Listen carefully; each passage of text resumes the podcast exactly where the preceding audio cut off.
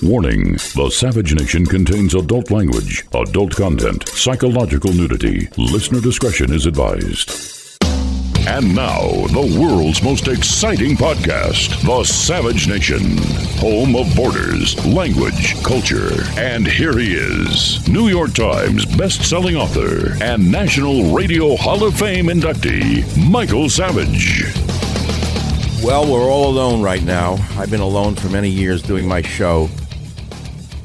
It's a very big change for people to be locked in their apartments and houses alone. No outlets, nowhere to go, nowhere to go. I've been working at home for over 15 years. I have radio studios in all of my homes, all of my dwellings, wherever I am. And uh, it's one of the toughest adjustments a human can make is isolation. Isolation's a killer. Of course, it's not the coronavirus but it's a killer to your brain, your soul, your heart, your mind.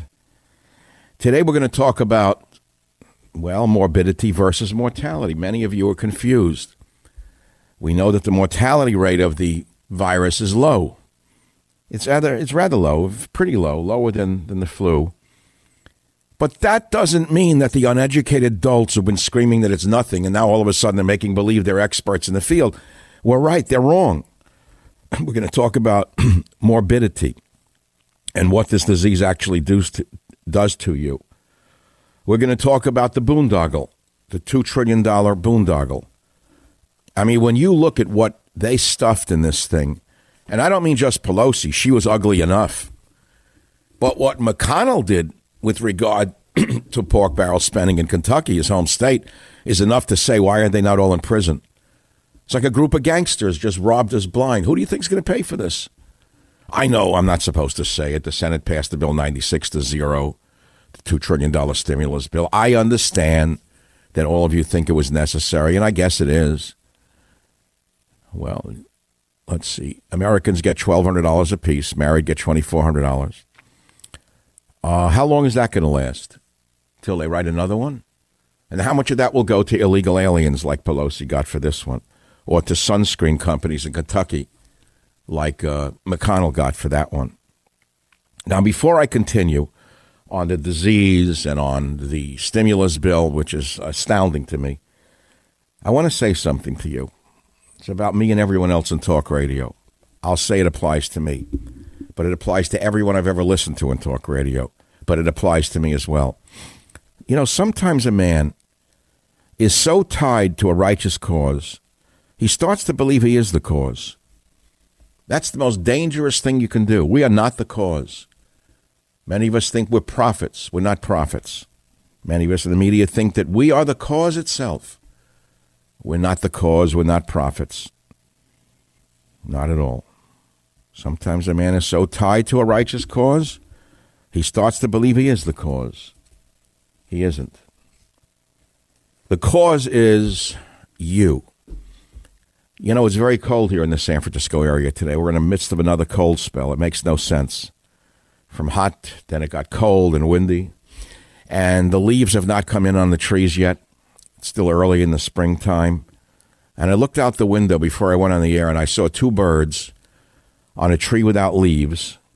They must have come down here on the migration thinking it was springtime. And these poor little things were clinging to the branch the naked branch, and the branch was just swinging in the wind, and one of them almost fell off. I've never seen that happen. And I said, Holy God, what a metaphor for my audience. What a metaphor for my audience here in the Savage Nation. We're all like birds clinging to a naked branch in the wind. Some of us are going to fall off that branch, and I don't mean from the disease. I don't know how much of America is prepared psychologically for this isolation, the social isolation. We live in a very, very dynamic social society that's become a socialist society as well as an unsocial society. And I don't know how long people are going to hang on here. And that brings us to the issue of the disease itself. Now Cuomo is backed off from his quarantine, where he said, well, maybe I went too far. Cuomo wonders if coronavirus quarantine may have backfired in some cases. Well, of course it did, idiot. Of course you seized power you didn't have as did the other liberal Democrat fascist governors. the coronavirus is very serious in New York City, but not in upstate New York. It tends to be worse in areas where there's a high population density, where there's a high homeless disease, a homeless epidemic that you and all the other liberal governors let fester. It's festering in uh, cities that are sanctuary cities, by the way. By the way. By the way. But it's not festering in states with low population densities. It's certainly not festering in upstate New York. It's not festering in uh, California in the reaches where there are farms. It's festering in the city centers of Los Angeles, San Francisco. Of course, sweeping statewide quarantine orders are idiotic. Made no sense. Destroyed the economy, turned people into prisoners, seized constitutional rights that they didn't have. And uh, now all Cuomo wonders if coronavirus quarantine may have backfired in some cases. Well, I have to open it up to the audience, and I hope I get to your calls. I can't promise I will. I know America's home alone right now, and some of you are listening to this radio show and others, probably scanning the dial to hear anything you can about the virus. I know that's what it's like in troubling times. You scan the radio dial, right? You want to hear everything you can. Even though you heard it before, you want to hear it again. Latest news, latest news, latest news, latest news, latest news. Flash, flash, flash, flash, flash. What do you need to know that you don't know? You want to know the science? I can give you that, but you won't hear it anyway. Most of you don't hear a word I say when it comes to that. You got your minds made up, and I can't help you with it. The morbidity rate, I wanted to talk about it. I tried to talk about it a month ago. Went right over the heads of most in the audience. He didn't listen to me. So when I posted last night on my Twitter feed that the mortality rate, the actual mortality rate is rather low at 0.1%. And the article I cited is from the New England Journal of Medicine, not from the back of my pants. People said, Oh, you backtracked. Oh, didn't you panic everyone a month ago? I said, First of all, no, I didn't panic everyone a month ago. I didn't do that at all. I told you, unlike some, and I'm not here to attack others, but my God, they deserve it. You attack them if you want. Do you understand what I'm saying to you? I passionately demanded precaution. I raised awareness. When your favorite talk show hosts were blowing off the virus and say it was nothing, I told you be pre- be cautious, be, exert extreme precaution. I told you that. And now I publish an article. I posted an article rather, rather from the New England Journal of Medicine, case fatality rate of just 0.1%, which is about equal to the flu. Oh, that means some of the media stars who never went past high school or a year of basketball playing in college, they were right all along. No, it doesn't mean they were right all along. They didn't know what the hell they were talking about. They still don't. One of them on TV is even going back and selectively cutting up tapes from his TV show to say he never said any of this. It's hard to believe what they can get away with in this world when there's no management at Fox News. None, none whatsoever. But what's the difference? As I said to you, I'm not the cause. I'm one man with one man's opinion, but it's an educated opinion. And if I must repeat it over and over again, you're going to hear it over and over again because I am the only member of the American media who has a doctorate from the University of California, which includes epidemiology. No one else can say that. So, what does it make me an expert? No, but I know what I'm talking about. And the morbidity rate is something I've been talking about for over four weeks now. Don't confuse it with the mortality rate, which is the frequency of death in a given population. People who majored in basketball in college keep saying, oh, well, it's a low mortality rate. We we don't have to worry about it. I'll smoke a cigar too. I'll eat fatty foods. They mean nothing. oh, them vitamins. You're just a hippie quack. That's what you want to listen to, you schmendrick, you? No, no, no, no, no. This is a devastating disease once you get it. It's wiping people down, not killing them necessarily, Low case fatality rate, 0.1%. But man, are people getting wiped out from it. And we don't know the recurrence rate. We don't know what they're going to be like in the long term. It's devastating to people when they get it, most of them. And that's what we mean by morbidity. Okay, disease appears in a population. Morbidity is different than mortality, but morbidity rate is the frequency of proportion with which a disease appears in a population. Okay, and morbidity itself, the word morbidity, refers to your level of health and well being, while mortality is related to your risk of death. And so, as I said to you, Epidemiology 101 we learned morbidity and mortality. In fact, the, the uh, CDC has a weekly publication called Morbidity and Mortality, which we had to read in graduate school. I don't know if they still publish it. And it shows diseases and the rates of morbidity, the rates of mortality. So all of you are reading about the mortality rate and coming to conclusions which are faulty. It's the morbidity rate. So I put that up there, and uh, I start getting tweets from around the country and around the world. And people are saying, You're right. One person said, I'm a nurse. And I got in, I'm so wiped out from it, I can hardly get, I feel like a truck is on my chest. Is there anybody listening to this program right now who is sick with the disease and strong enough to phone 855 400 Savage, 855 400 7282, and explain to the audience what you are hearing? uh, what you're feeling, rather, what you're going through? Yes or no? Where is America? Everyone's hunkering down, locked in their apartments, locked in their homes, and uh, they don't know which way to turn. They don't know what to believe. They don't know what's true, what's false, how bad it is, where it came from. Did the Chinese develop it in a bioweapons lab and did it escape? They certainly didn't. Let's say that again. Let's deal with the issue the 400 pound gorilla. Is this a man made virus? Evidence says yes. Was it released on purpose? I would say 100% no, because China got hit with it first. So it was a. So if it came out of one of their labs, I said if it was a mistaken release, it it it was released by mistake. So now it's also one of the most transmissible of all viruses I've ever seen in my lifetime that I've ever studied. I've never seen anything spread so quickly. This is one of the most transmissible of all viruses. Something's wrong with this. Something is wrong with this picture that it's spreading so quickly around the world. But it doesn't matter where it came from. What matters is what are we doing about it? What matters is whether we need to be all locked away like prisoners in our houses by the petty bureaucrats. All of the Captain Kangaroos in the public health service who get to wear a military uniform.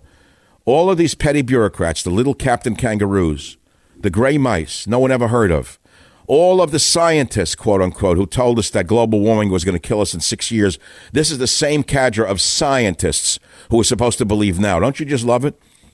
For years, we heard the world's coming to an end in six years because of global warming and the melting of the ice caps. Well, that all was forgotten.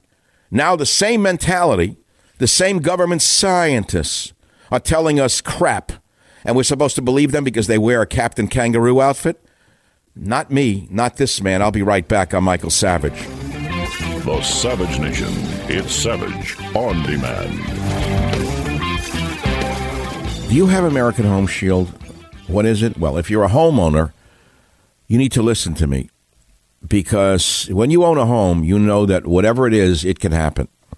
It's happened to me. I'm talking about heating going out, refrigerators dying, plumbing bursting, plumbing leaking, refrigerator king. You know, it's it's a mess that few of us have the skills or extra cash in hand to take it on by ourselves. That's where American Home Shield comes in. See, they help cover the costs to take care of it, and if they can't fix it, they'll replace it or find another solution. To see all that they cover and save fifty dollars right now, go to ahs.com slash savage. You got it? ahs.com slash savage.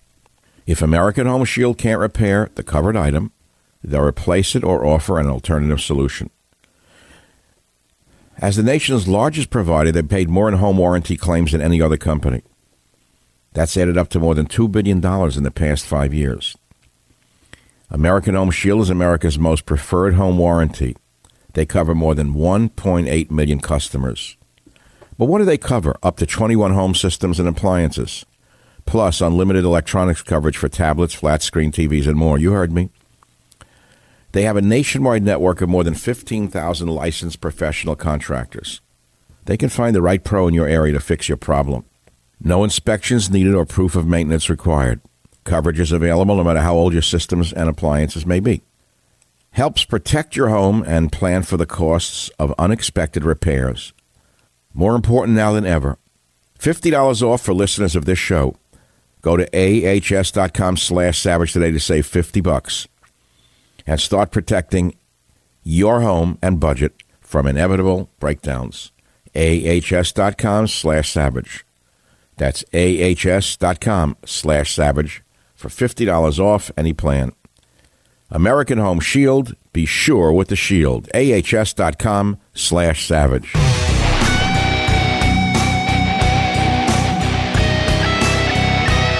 All right, listen to me. Please, if you hear nothing else today, listen to me.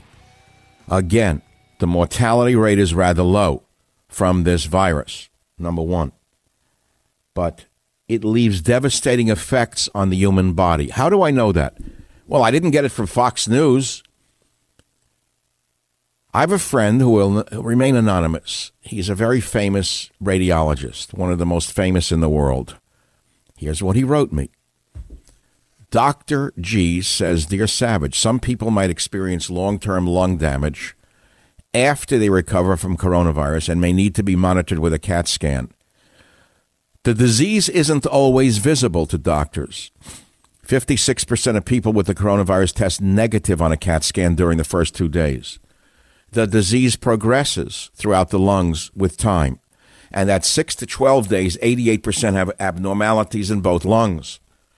According to a CAT scan, the illness peaks at 9 to 13 days. Roughly at 14 days, things start to improve. And at discharge, most have some lung abnormality. Some patients may take more than 26 days to recover. Severe cases can progress to ARDS, a diffuse lung disease. These cases have a poor prognosis. One Seattle study shows a very high rate of fatality for these patients. This comes from him. 855 400 Savage. Some people might experience long term lung damage after they recover. Not all, I said some. So, although the mortality rate is low, 0.1%, it leaves people devastated. And I want you to understand that.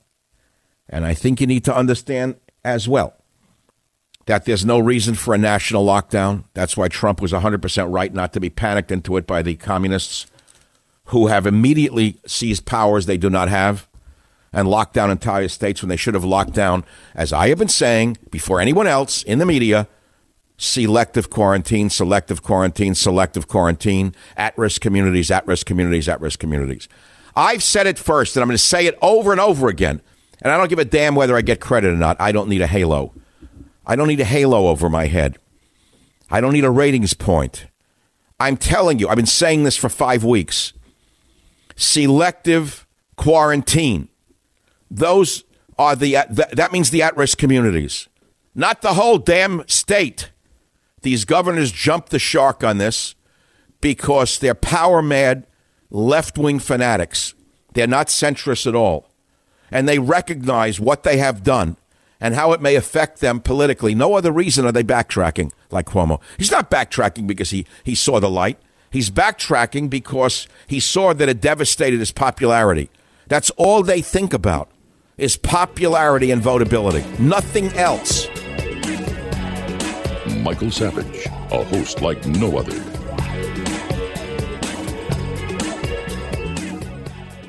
Hey, here's a question. How did you sleep last night? Did you spend the night tossing and turning, worrying?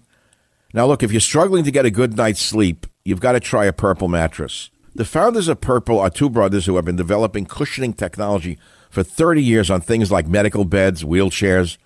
Well, in 2016, they finally decided to use their patented comfort technology to create Purple, the world's most scientific mattress. Now, what does that mean? How is Purple different from other mattresses? Listen, the Purple mattress will probably feel different than anything you've ever experienced. Why? Because it uses the brand new material that was developed by an actual rocket scientist. It was not like the memory foam that I'm used to or you're, you're used to. No, no. The purple material feels unique because it's both firm and soft at the very same time. So it keeps everything supported while still feeling really comfortable. Plus, it's breathable. unlike foams. It's breathable, so it sleeps cool. It ends up giving you the zero gravity like feel, so it works for any sleeping position. Okay, 100 night risk free trial. You're not satisfied? You can return your mattress for a full refund. It's backed by a 10 year warranty, free shipping and returns, free in home setup, old mattress removal. You ready? You're going to love purple. And right now, my listeners will get a free purple pillow with the purchase of a mattress. That's in addition to the great free gifts they're offering site wide. Just text Savage to 84 888. The only way to get this free pillow is to do this. You ready? Text Savage to 84 888. That's S A V A G E to 84888. Text S A V A G E to 84888. S A V A G E to 84888. Message and data rates may apply. There are everyday actions to help prevent the spread of respiratory diseases. Wash your hands. Avoid close contact with people who are sick. Avoid touching your eyes, nose, and mouth. Stay home when you are sick. Cover your cough or sneeze. Clean and disinfect frequently touched objects with household cleaning spray. For more information, visit cdc.gov/covid19. Furnished by the National Association of Broadcasters and this podcast.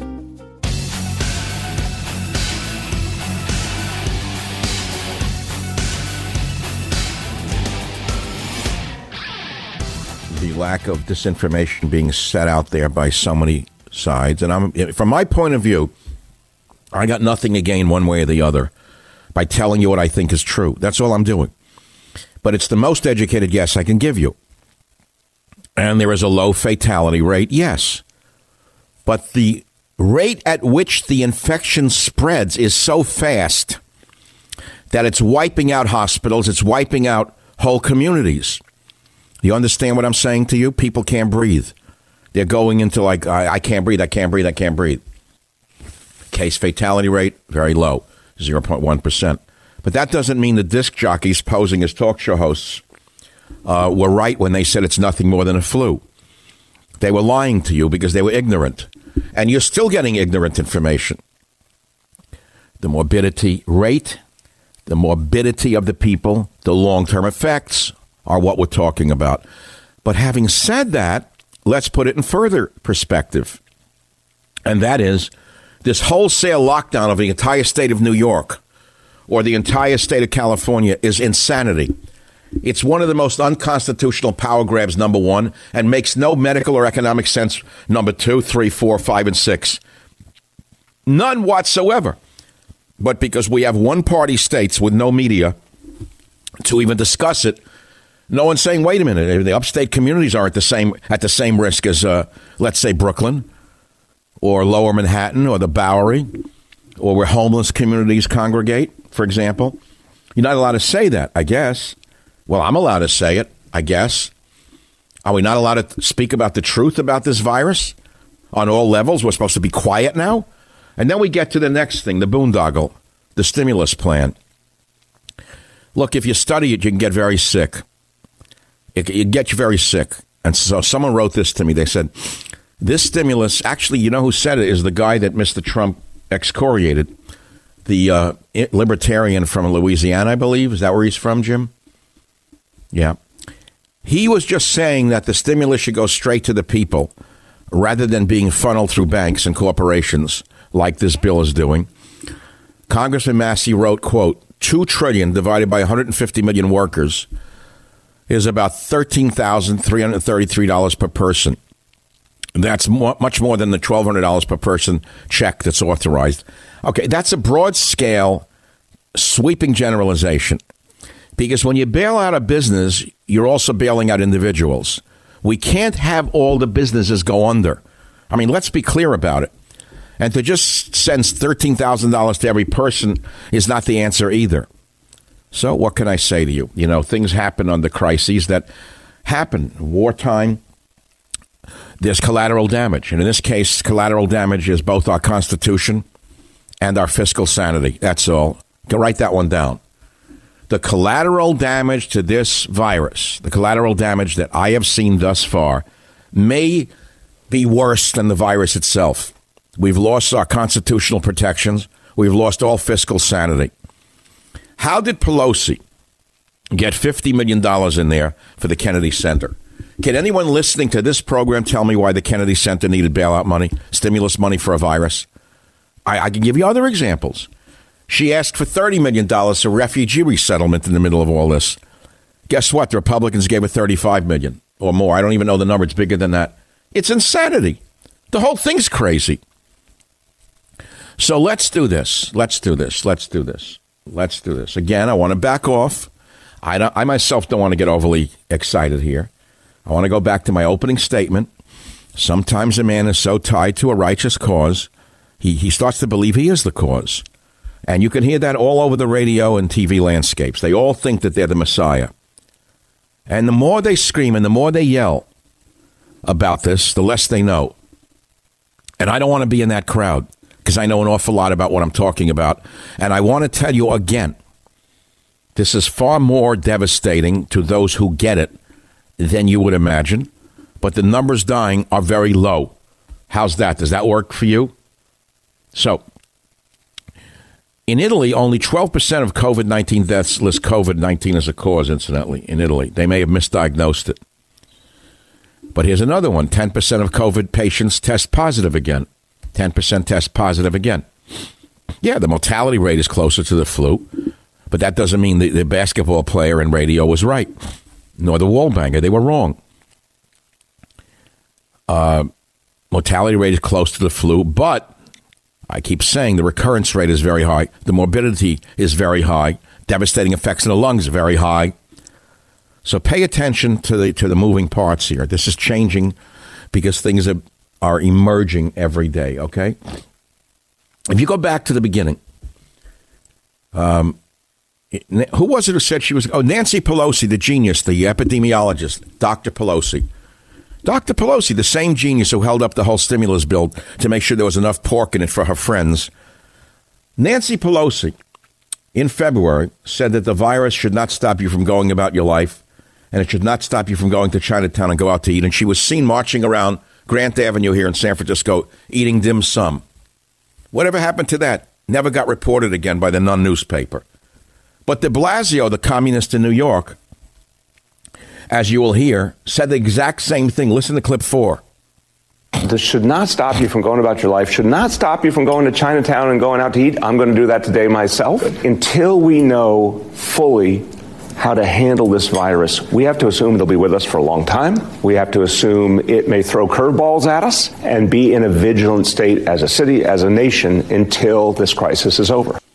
How was General Chow's chicken, Bill? Did you enjoy the dim sum, Bill? Let's hope you didn't get a little coronavirus dim sum, Bill. No, he's a survivor. I'm sure he could kick it off anyway. Certain people are immune to almost anything.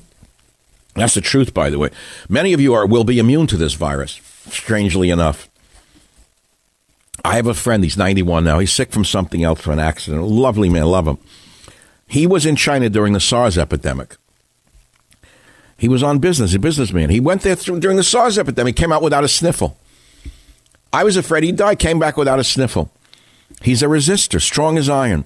Don't know how it works. Inherent. Not all people are the same. But let me ask you now, please, if you had the disease or have the disease, are you on the line? Do we have any of those right now? I want to hear from them. Georgia, Nick, line eight. Go ahead. You say you had corona? Uh, yeah, Michael. I've had symptoms for about a week, and I've been in self isolation trying to uh, you know play it smart. And uh, finally, after eight days, I decided to go get tested. So, waiting to hear my results. Um, I know the influenza A B were both negative, so I guess we'll wait and see if I have it for sure. But I but you don't know if you had it. No, sir. I'll hopefully know in a few days when my results come back. Well, I hope that you're negative, and I thanks for calling. But please listen to me. I asked you if you have it. The call. Oh, you had it. Pardon me if I'm not munching on something. I told you I work from home. I'm under the same stress you are, only more. So I'm eating a little bit. I'm sorry. I apologize. It's not polite. It's not broadcast 101 that you learn in broadcast school. I'm starving here. And in order to do a good show, my brain needs to be fed. So pardon me. Now you're going to ask me what you're eating. I know, I know that's on your mind. That's all you want to know is what I'm eating. I had a call the other day from a very famous man, an actor, um, an anonymous call. And um, as we're talking, he was eating something. You know, he was trying not to make, but he was eating. So we talked for a good 30 minutes. At the end, he said to me, I'm sorry for eating during. He actually didn't say I'm sorry. He said, I, I enjoyed what I was eating while we were talking. And I said, What was it? He said it was a chicken pot pie from the local market. I, okay, people have to live. This is what happens now. Things are different. Think of us in wartime.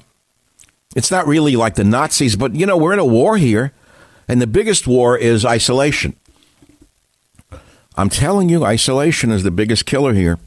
Many of you are not going to be able to hack this one. I don't know how people are taking it. I don't know what they're doing.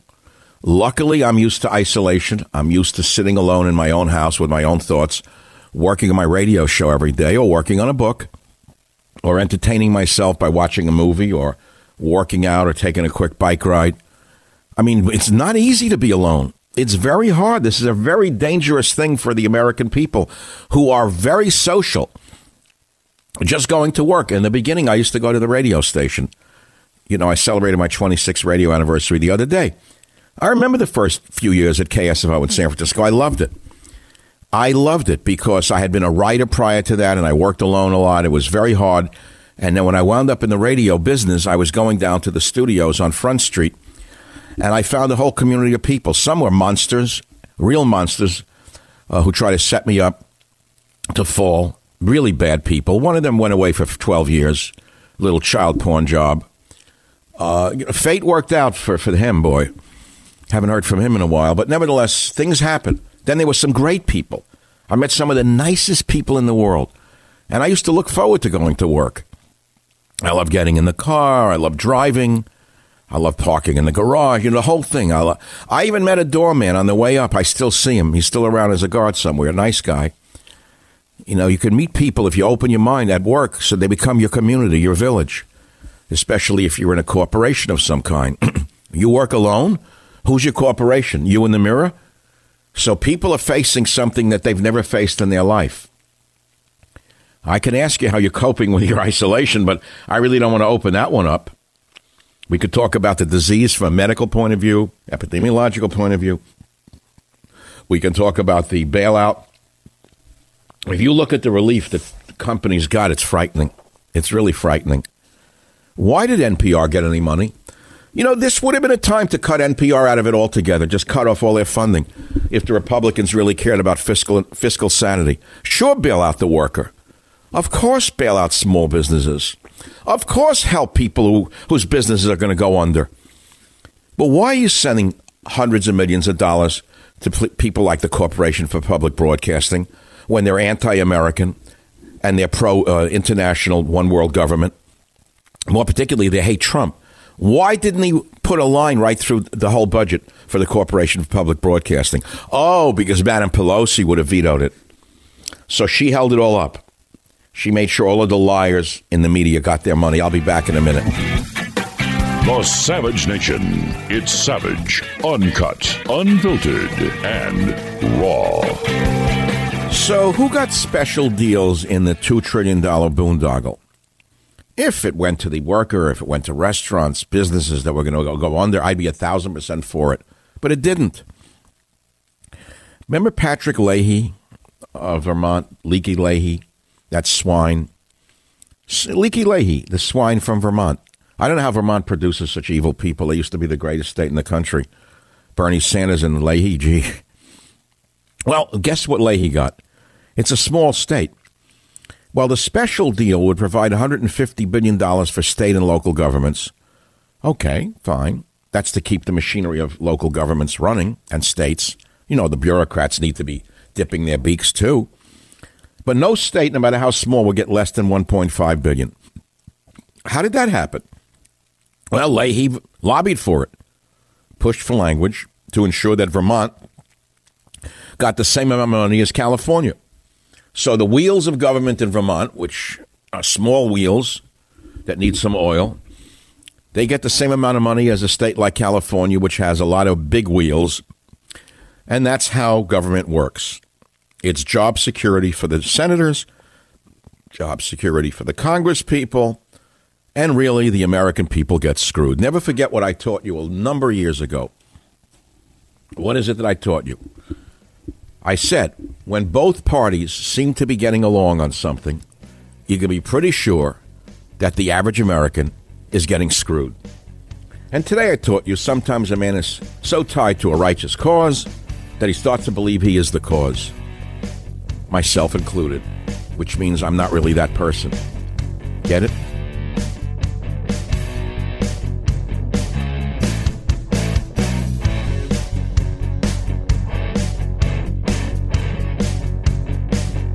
The Westwood One Podcast Network. Fans of the spoken word, welcome. This is a podcast. Greetings, pod recipients. You are entering the Savage Nation. Read the book, see the movie. Warning The Savage Nation contains adult language, adult content, psychological nudity. Listener discretion is advised. And now, the world's most exciting podcast, The Savage Nation, home of borders, language, culture. And here he is, New York Times best-selling author and National Radio Hall of Fame inductee, Michael Savage. What we did was we closed everything down. That was our public health strategy. Just close everything all businesses, all workers, young people, old people, short people, tall people, every school, close everything. If you rethought that or had time to analyze that public health strategy, I don't know that you would say quarantine everyone. I don't even know that that was the best public health say. policy. Young people you think then quarantined with older people. All right, it's enough already. Prob- He's already finished. It's it's over. So Cuomo looked in the mirror and saw the inner Mussolini and acted, as did the other liberal governors. They closed the whole states down, and I've been screaming for how long on this show selective quarantine, selective, selective, selective. You quarantine the at risk communities, not the people in upstate New York who are at very low risk. You quarantine people in the risk, risky communities. Do I have to spell them out for you? No one mentioned the word homeless. How? What? For six weeks, I've been screaming: round them up, isolate them, give them the treatment they need. Don't let them infect the whole city. But oh no, no, no, you can't go near them. They were the sacred cow. That most of them were sick to begin with. They're poor people. They're in the gutter. They practice the most horrible lifestyle imaginable. Most of them use drugs. You would think they're sick to begin with. So who would get the virus more likely, them or an upstate New York dairy farmer? A family of four. Well, it doesn't matter to Cuomo. Lock them all up. Isn't that what he dreamed about all his life, to have this power over everyone's life? Okay, so we're talking about that. We're talking about who got the special deals in the stimulus program. It's disgusting, by the way. Sunscreen Company in Kentucky, thanks to Mitch McConnell. A little tiny state of Vermont gets the same amount of money as California to keep the wheels of their local governments running. It's just hard to believe if you look at it. Now, you know, it says the airlines got uh, access to $25 billion in loans and loan guarantees. That's good. What do you want, the airlines to go out of business or just have Aeroflot? I mean, you got to be realistic about this. You give me the, the job to look at this. Of course, the airlines should be bailed out. The airlines use their clout to get tens of billions of dollars in grants and loans. Okay, that's good. I think that's great. And it says the $25 billion in loans and guarantees also applies benefits to eligible businesses, quote, approved to perform inspection, repair, replace, or overhaul services, and ticket agents. So Politico, the left wing hack group, is saying that's a boondoggle. Why? Why is it a boondoggle? It means that travel agents who book flights will also be able to apply for a piece of the loan. Well, they should. You want every travel agent to go out of business? They're human beings too, aren't they citizens? Why shouldn't the travel agent be able to apply the same way a restaurant owner should be able to apply. So, you know, you read some of these reports and the bias is inherent. You, you got to sort through it. You got to sort through it all. Welcome to the savage nation. The virus is certainly all that's on everyone's mind. The bailout is shocking. We'll never get over it. And uh, yet the uh, sky is falling. Crowd is still out there. De Blasio is screaming half of all New Yorkers will get the disease, the virus. Well, that may be true in New York City. not half of New York State. So what are you locking up everyone up there in New York State, the dairy farmers? Why? Why are you locking them up? Oh, because you love the power. Well, you don't have the power. Your buddy does. Perry Cuomo's brother there has the power.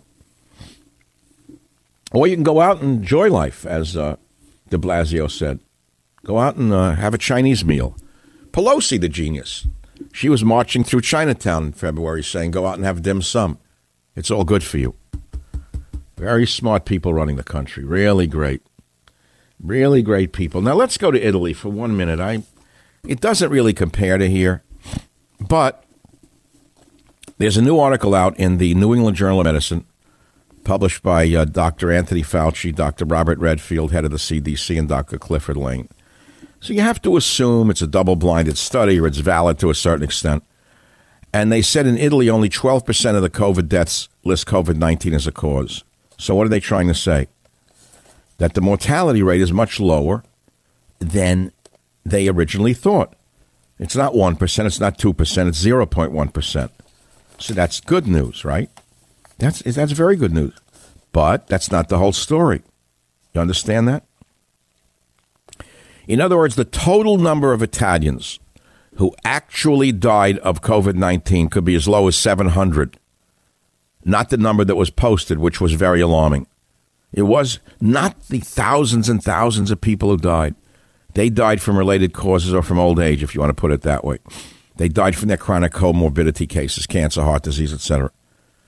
So when they say that all these people died from the disease, the virus, they're, they're lying to you. That was to alarm you and shut this, turn the nation into a lockdown job. And the new statistics, when analyzed properly, will tell us not to be quite as panicked as we were outside of big, big intense population centers such as New York, Chicago, Los Angeles, San Francisco, uh, Seattle, and other very dense urban centers. They're at the highest risk. Get it? Okay, now let's go on to the next case here. The phone number here is 855 400 7282. You should also know that 10% of patients tested positive again. In other words, they recovered and they still tested positive. That's something you should know as well, meaning the long term effects are not yet known. And but does I'm going to ask you again: Do you think this virus warrants a complete stay-at-home shutdown in the state of California, or if you're listening to me on the stream in New York, do you think that the entire state of New York should be locked down by Cuomo, the new, uh, the new, the new god of everyone's life? Everyone in New York should be treated the same as those in, in Lower Manhattan. I, I'm telling you, it doesn't make sense. Do you think this virus warrants a complete stay-at-home shutdown? Or, as the president is suggesting, should county by county be analyzed and some counties be open to go to work and congregate? Of course they should. Of course they should be allowed to do that. You get it? 855 400 7282. Let's go to the first caller in this hour. Kentucky Brian, line six. Welcome to the Savage Nation. Thank you, Dr. Savage. It's great to be on your program today. Um, I just have a question for you. Why do you think President Trump is attacking Congressman Massie? I mean, he's a fellow conservative. I, I would just think he should. I don't know. I think Massie shouldn't have been excoriated like that. And I think that he was just doing the right thing by trying to say, wait a minute now, look at all this money and how it's being, you know, dispensed. He's a, he's a true fiscal conservative. That's what I think, don't you? I, I agree. Well, I just want to say we love you and we love Teddy and keep up the great work. well, thanks for calling from Kentucky. Thank you very much. Kentucky, I was there once in my life. It's funny how I was once a, almost, well, I was in all 50 states at one point. I was a national science consultant. Should I just tell family stories now? I'm so tired of the disease. For all of you locked up in your houses, I got to take a poll of the audience. Jim, all of you listening, I need a vote right now. Should I tell you just some stories or you want me to talk about disease, dying, and death? Would you rather hear some stories? I, I don't know if I have any new ones from my childhood that you'd like. I have a new one. I do. I do have a new one. But I want to know what you think. Let me entertain you. Let me entertain you just for a few short minutes here on the Savage Nation. So there's a TV show that I saw the other night on HBO called The Plot Against America. Raise your hand if you've seen it. Most of you don't get uh, HBO, but some of you do. And I stumbled upon it. It was it was about Newark, New Jersey, on the eve of World War II 1939. Uh, and it's um, set in a Jewish community in Newark, New Jersey. A very orderly, middle class family. The father's a salesman. They have a rental apartment and a house. It's a mother there with them and two sons. And I didn't know what it was. I had no idea. I just saw the title, A Plot Against America. I didn't know. So I start to watch it. And then I see that it's well written. All the lines read like a novel. They're not like normal TV writing. And I say, this is pretty good. It's pretty good. Then I realize as I watched the credits at the end, it was written by Philip Roth. It was based upon a Philip Roth novel, one of America's great novelists. And uh, I said, wow, no wonder. I think his son produced it. Philip Roth's son is one of the producers. So, anyway, the long and short is I'm watching this thing, 1940, 1939. I wasn't born yet. But in many ways, it reminded me of my childhood. The, the whole thing of the family, the close knit nature of the family, how the sons, the two sons, the 12 and the 10, I didn't have a brother. He, he was uh, not with me. I wish I had a brother to this day, but I don't. I had one, but God took him away from us very young. It's hard growing up with a sibling that doesn't make it. You know, you always wonder what he would have been. Here I am, an older man now. Imagine if I had a brother all my life uh, by my side. What a nice world it would have been. Call him up. How you doing? How you doing, Mike? How are you today? How's the family? No, none of that. But anyway, you get you get used to living alone. You get used to doing a radio show alone. So I watched that show, and I I just see the family, the orderly dinner table, the mother in the house, the father going to work. You know, the whole thing, and it brought back it brought back so many beautiful childhood memories. You know, and I wonder what families are, are living through right now. I don't know how they're living through this, locked up in a house alone. I hear the divorce rates through the sky in China. Probably high here too. People are probably running out not for a marriage license now, for a divorce license. Are, are divorces up because now that you're home with with a mate you never really wanted to be with to begin with? How is that working out? Look, it's not because she's bad or you're bad. What it is is you never meant to be alone this much with each other. That lasts a total of what? The heat, the passion of the original meeting. I've calculated it. Uh, Dr. Savage did this analysis many times for scientific reasons it lasts maximum, maximum, maximum 30 days. 30 days and that's it. You start with the, the single bed and the, the soiled sheets. Uh, the next thing you know, it's enough for you can't sleep. This one tosses, that one tosses, that one gets up, that one watches TV, that one reads. You know, I it's enough sex already. Can I go to sleep? So the next thing you do is you you get a uh, you go from the this little bed that you that you, have, you don't care where you are. You could be on the floor like a barn animal in the first thirty days. You could be on linoleum. It doesn't matter. Those. Why is my phone ringing in the middle of a soliloquy like this? I hope it's not Mrs. Savage calling. I'll get killed tonight at dinner if she's listening. God, I hope she's busy. God, I hope I hope it's her and she's not listening. So yeah, you got 30 hot days. Then you go from the single bed and uh, maybe 60 days, you say, why don't we get a twin? You know, let's try a twin, maybe a double bed. Then as time goes on, the kids come along.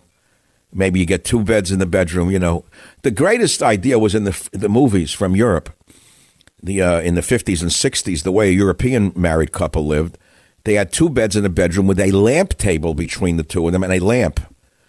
They didn't lay in the same mattress, one moving and the other moving with the moon and the snoring. Oh, what about the snoring?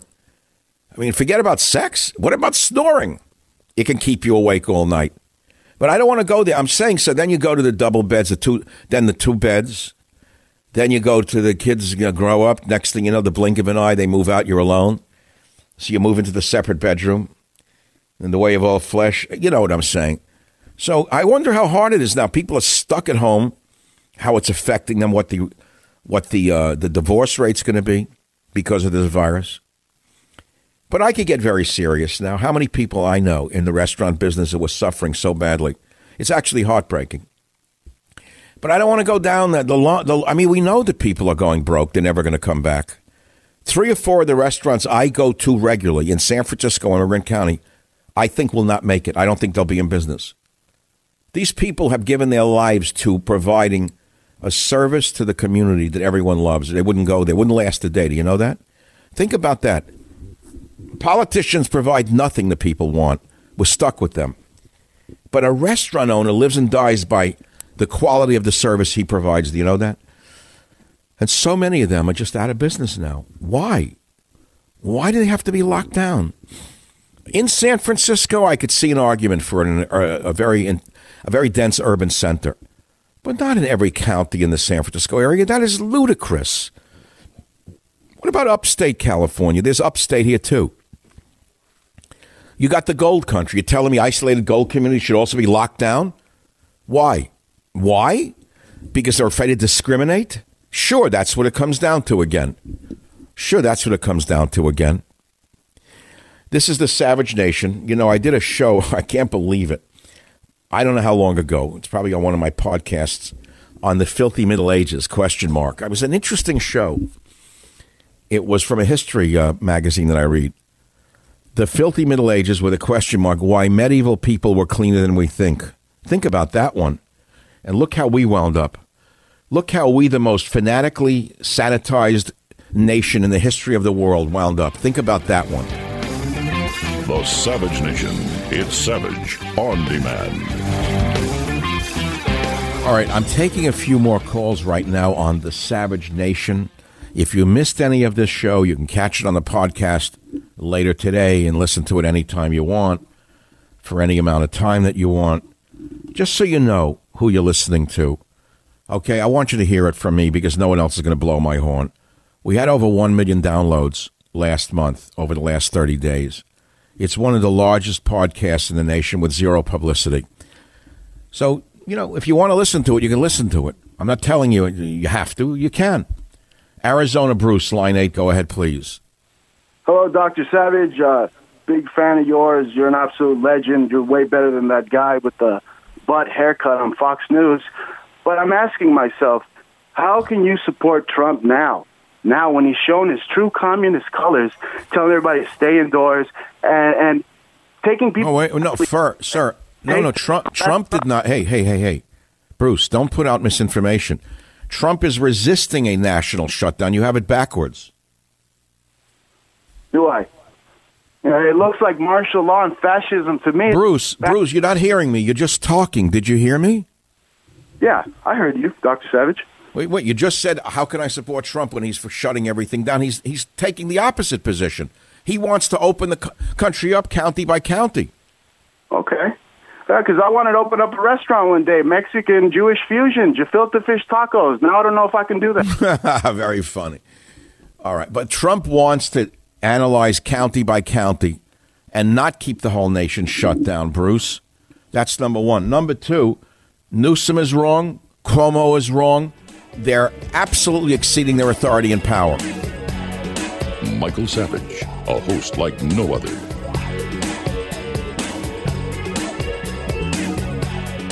Yesterday on the Savage Nation, we had Greg Knapp filling in for me. Now, some of you may have missed my calling in to the show right at the beginning, where I talked about President Trump picking me to be a member of the board of directors of the Presidio Trust. Now you say, well, what is that? What does it really mean? I'm going to let you hear this again, where I explain what it is and how important it is for America. Thank you.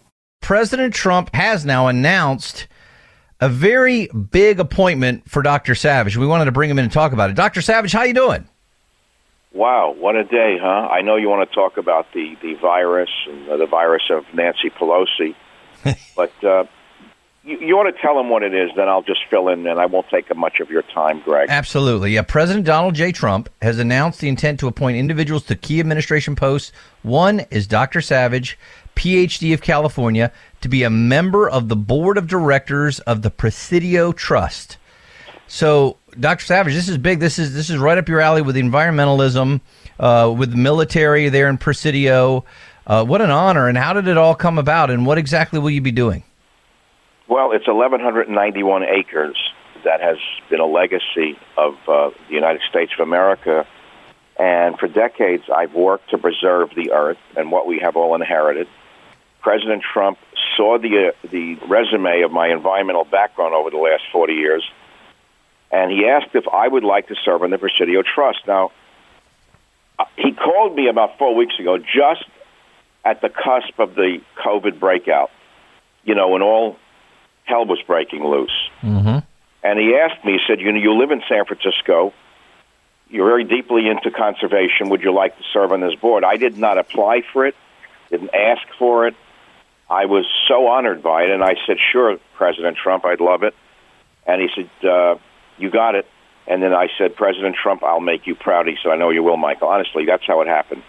It's amazing. It's What- great stuff. People don't know what it. They say, "What is this kind of honorary appointment? What do you really do? Is it nonsense?" Well, I don't think it's nonsense to hold on to a, a legacy piece of land like this that has been handed down to us through the through the ge- generations. And uh, what I hope to do is preserve it along with the other board members. I haven't met the other folks. I don't know what their politics are. I can pretty much tell you in advance that it should be fun. Let's put it that way. Yep. It's in Nancy Pelosi's backyard. I think she's a big wig on this uh, deal here.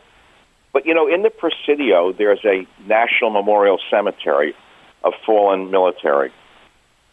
In the Presidio, one of the largest military cemeteries in the United States of America, is in that trust. One of the things I hope to do is uh, remind the public of the military significance of this land, because right now most of the buildings have been taken over by progressive organizations. You know, nothing wrong with them. I'm sure they mean well. They're all do-gooders. But you know, it is a military installation originally, going all the way back to the Civil War, and I think we need to remind people of its military roots. So, without getting into any more detail, first of all, I want to say I want to thank Donald Trump, President Trump, for in the middle of all of this, you know, doing this. I I just want to say this to the audience. I knew about this a month ago, but I kind of forgot about it, and I certainly didn't pressure anyone for it. I figured it was forgotten, given the epidemic that's raging through the country and the world, right? Hmm. And then all of a sudden, I was told a press release was coming today. And you know what this reminded me of, Greg? The wheels of government keep turning on, on all levels, no matter what is going on in the world. Yeah. You know, everything else is going on as well. The world has not come to an end. And this will be over. Most of us will survive it, and the world will go on. The birds will still be flying, the fish will still be swimming, right? And we will still have a world that we inhabit to take care of. I mean, it's as simple as that. And Absolutely. to be so happy to be able to do that at this phase of my life. I think it's a, a blessing in many ways. It's a funny line because everyone has a little sense of humor, Greg. Reporter said to me, "Can you give it to me in one line?" She said, "You started with an immigrant's fa- in an immigrant's family. You had no connections. Look where you are now." And I said, "She said, what do you want to say about it?" I said, "Well, from wearing dead man's pants to saving even the ants." Eh, yeah, and for people that haven't listened long, that's not that's not even exaggeration. There, the Doctor Savage came from a poor family, and he was wearing pants that his dad got from the morgue, right? well, I don't know that he got them from the morgue.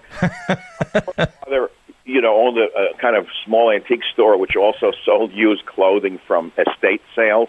Oh, okay. Poorer people, and he would go in and buy a whole estate of the deceased, fa- you know, man. Sure. Dread going with him because I knew what was coming, which is he, you know, here I am, a ten-year-old kid, and he's holding up pants and showing them to me and saying, "Look at the fabric on these pants." And I said, "Oh my God, an average a pair of pants are coming at me." You're probably the best dressed ten year old there with the with the suit pants from the old man. Even tailor them; they would just cut them off at the knee. You know what I'm saying? but Well- hey, Greg, it Yes, sir. fabric, and it kept me warm in the winter. Hey, what else do you need? Hey, I, I just wanted to say I'm I'm really excited for you. I think for people that want to know more about this, by the way, the it, I think it was the Washington Times did a great piece on it today. We've got that linked up at your website, michaelsavage.com, for people to read more about it. It goes through a lot of your environmental accolades, the books that you've written, the degrees that you hold in it. Uh, talks about your relationship with the military, and and like you said, yeah, I'm sure there's a, bu- a bunch of far lefties on this board, but Oh, yeah. it, it shouldn't matter when you're talking about national park, national memorial. Uh, that I mean, why should politics come into that? Really? They always do. Okay? Yeah. They always do. And you're doing a great job with the audience during this time of my, shall I say, recuperation from a medical event in December. And I want to thank you for being there for myself and the uh, Savage Nation. Oh, my pleasure. I appreciate that very much. Could I just ask you before you run? Could I ask you a couple quick ones?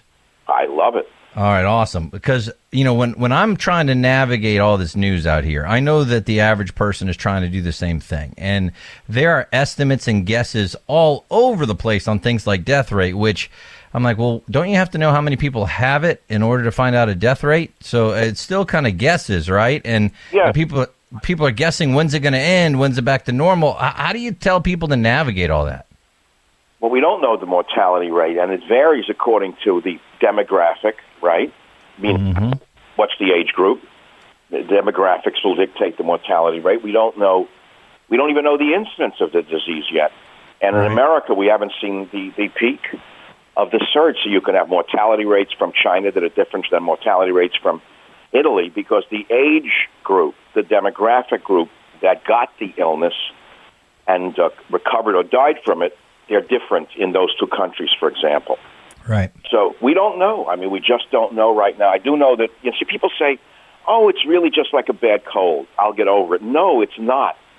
No, it's not. There's a graphic that came out today of the damage it does to the lungs of even a healthy person who gets it. This is a serious illness. And Greg, I think it's much worse than people think it is. Without panicking, everybody, uh, I think that even though they survive it, there are last, there's lasting damage to the lungs. And I think people need to understand why there is this need to separate people up to a certain point, which leads us into the tricky area of how how long do we shut the country down? Because yeah, we could all be healthy and not get this disease, and then wind up in the streets selling apples, like in the Great Depression. Right. We want that. So, you know, there's a trade off here, and the president's trying to balance that trade off of uh, when do you reopen the country? You know, I know people in the restaurant business who will not be in business. They've been in business all their lives. That's all they know. They have some of the finest restaurants in San Francisco, Marin County. They're going to be out of business. This is crazy.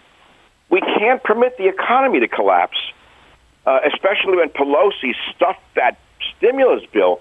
I just read that $150 million went to immigration services, meaning, God knows, refugee services.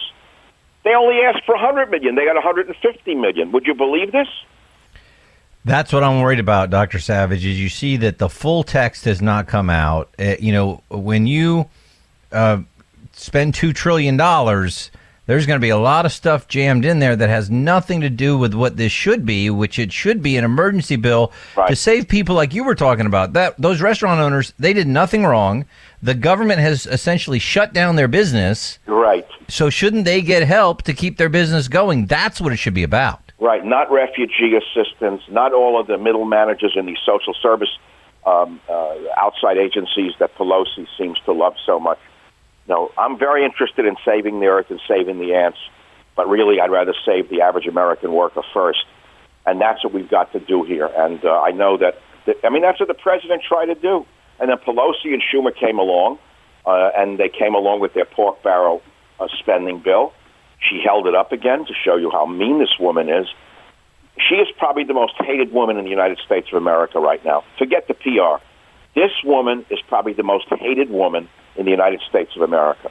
I, I hope everybody notices. Do you think people uh, notice it, or do you think the media's run cover for her on that? We have no media in San Francisco. We have no newspapers in San Francisco.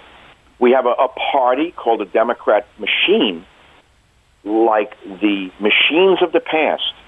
And they eliminated an opposition party. They eliminated opposition news media. They pretend that there is no opposition to any of their policies. And guess what? We all suffer as a result. We don't want to live in North Korea. And that's what they've created here. And it's very dangerous for all of the citizens of states that have a, a no newspaper, no debate, and a one party system. Very dangerous for the people to live in a one party state. So, having said that, I see that the president and some of the liberal governors are actually communicating, getting along well on this. I guess that's a good thing, don't you think? Absolutely. Yeah, there are some people that are willing to put the politics aside to do it in this very difficult time. Newsom and the president have had good dialogue. For whatever it's worth, that's a good thing in a time of a crisis. But when you see this monster come up and block it just because she's a um, whatever she is, I think she's a power mad lunatic who would have blocked it if they gave her 10 times what she was asking for just to assert her power. That's a deadly situation with such a demagogue. But all these words don't mean anything. It's a great day for me. It's a great day for the land of the Presidio. I will do a, as good a job as any man could do, and I will hope to again clo- close this little interview with you, Greg, to help save this great legacy as people have done on that board for years now. But I also want to remind the public of the military significance of the Presidio of San Francisco. Absolutely. And you know, I've only been there once, Dr. Savage, because um, I live on the opposite coast. But for people who haven't come, what a what a great place to don't miss this if you come to San Francisco. Well, you can't miss it because when you come over the Golden Gate Bridge, let's say from Marin County, or you're going over to Marin to Sausalito or whatever, you are seeing this monster piece of land and there's 1,191 acres managed by the Presidio Trust, while 300 acres along the coast are managed by the National Park Service. Okay. Mm-hmm. What's interesting is that this is a nonprofit organization, the Presidio Trust. Nonprofit. It does not run on taxpayer dollars, and that becomes an indispensable uh, programmatic issue for the maintenance of this land. It's a big trade-off. I hope to learn a lot uh, when I meet the folks who've been doing it for a while. And I hope to add, and I'll have to say it, a conservative conservationist viewpoint from me, Michael Savage. Home of borders, language, culture, the Savage Nation. Bailout scheme, bailout scheme. So, uh, shall we call Mitch McConnell a new name? Shall we call him Suntan Mitch? See, sunscreen is made in Kentucky. He got an awful lot of money for the sunscreen company in Kentucky. This is what they do during a time of crisis. Well, Leahy, the, the Vermont uh, left wing fanatic, made sure that every state, no matter how small, got as much to run their government as uh, whatever state was big.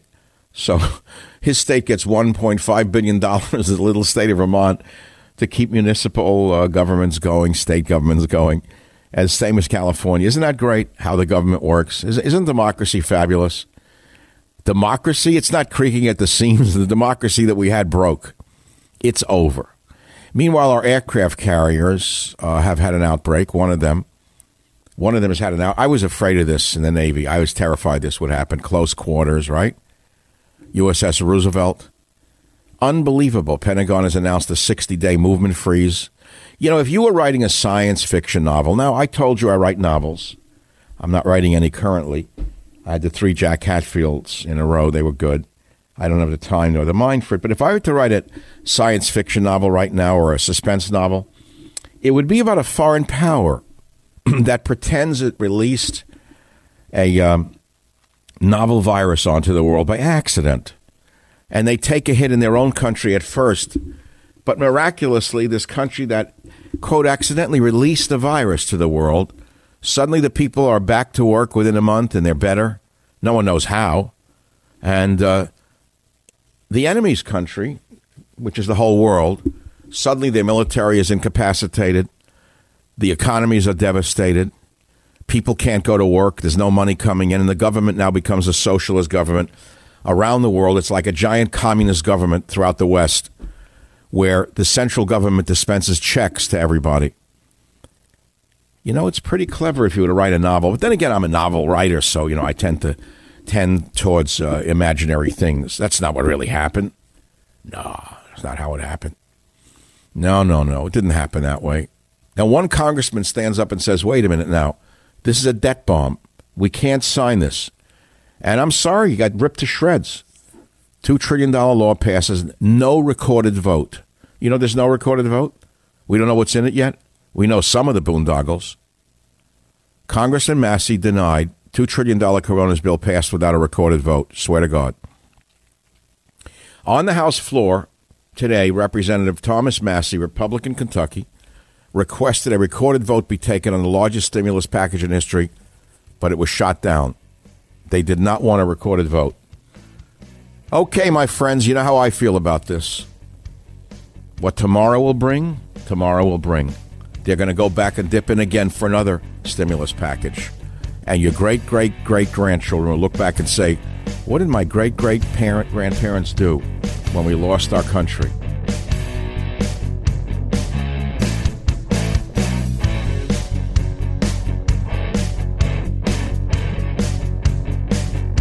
The Westwood One Podcast Network.